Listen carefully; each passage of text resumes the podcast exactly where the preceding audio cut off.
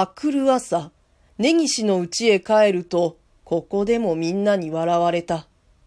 あんまり口惜しいので、もう一度出直して御徒町へ行って、近所の噂を聞いてみると、かの菓子屋には今まで別に変わったことはない。変死したものもなければ、葬式の出たこともない。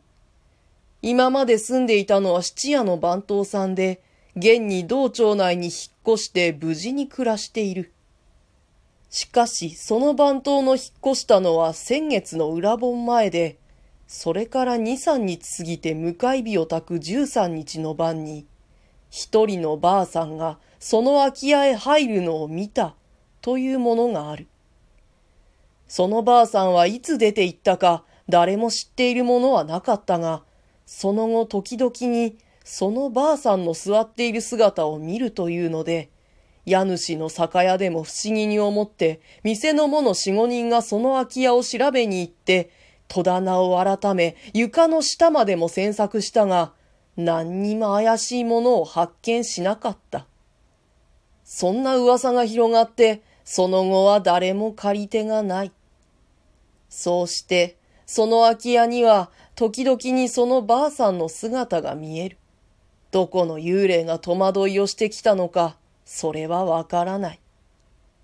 その話を聞いて、彼はまた青くなって、自分はその得体の知れない幽霊に取り憑かれたにそういないと決めてしまった。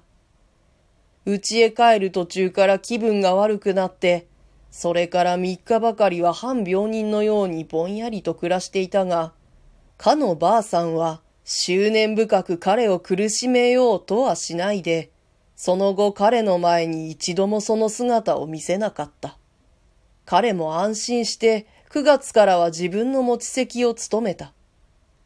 かの空き家は冬になるまでやはり菓子屋の札が貼られていたが、11月のある日、しかも真っ昼間に突然燃え出して焼けてしまった。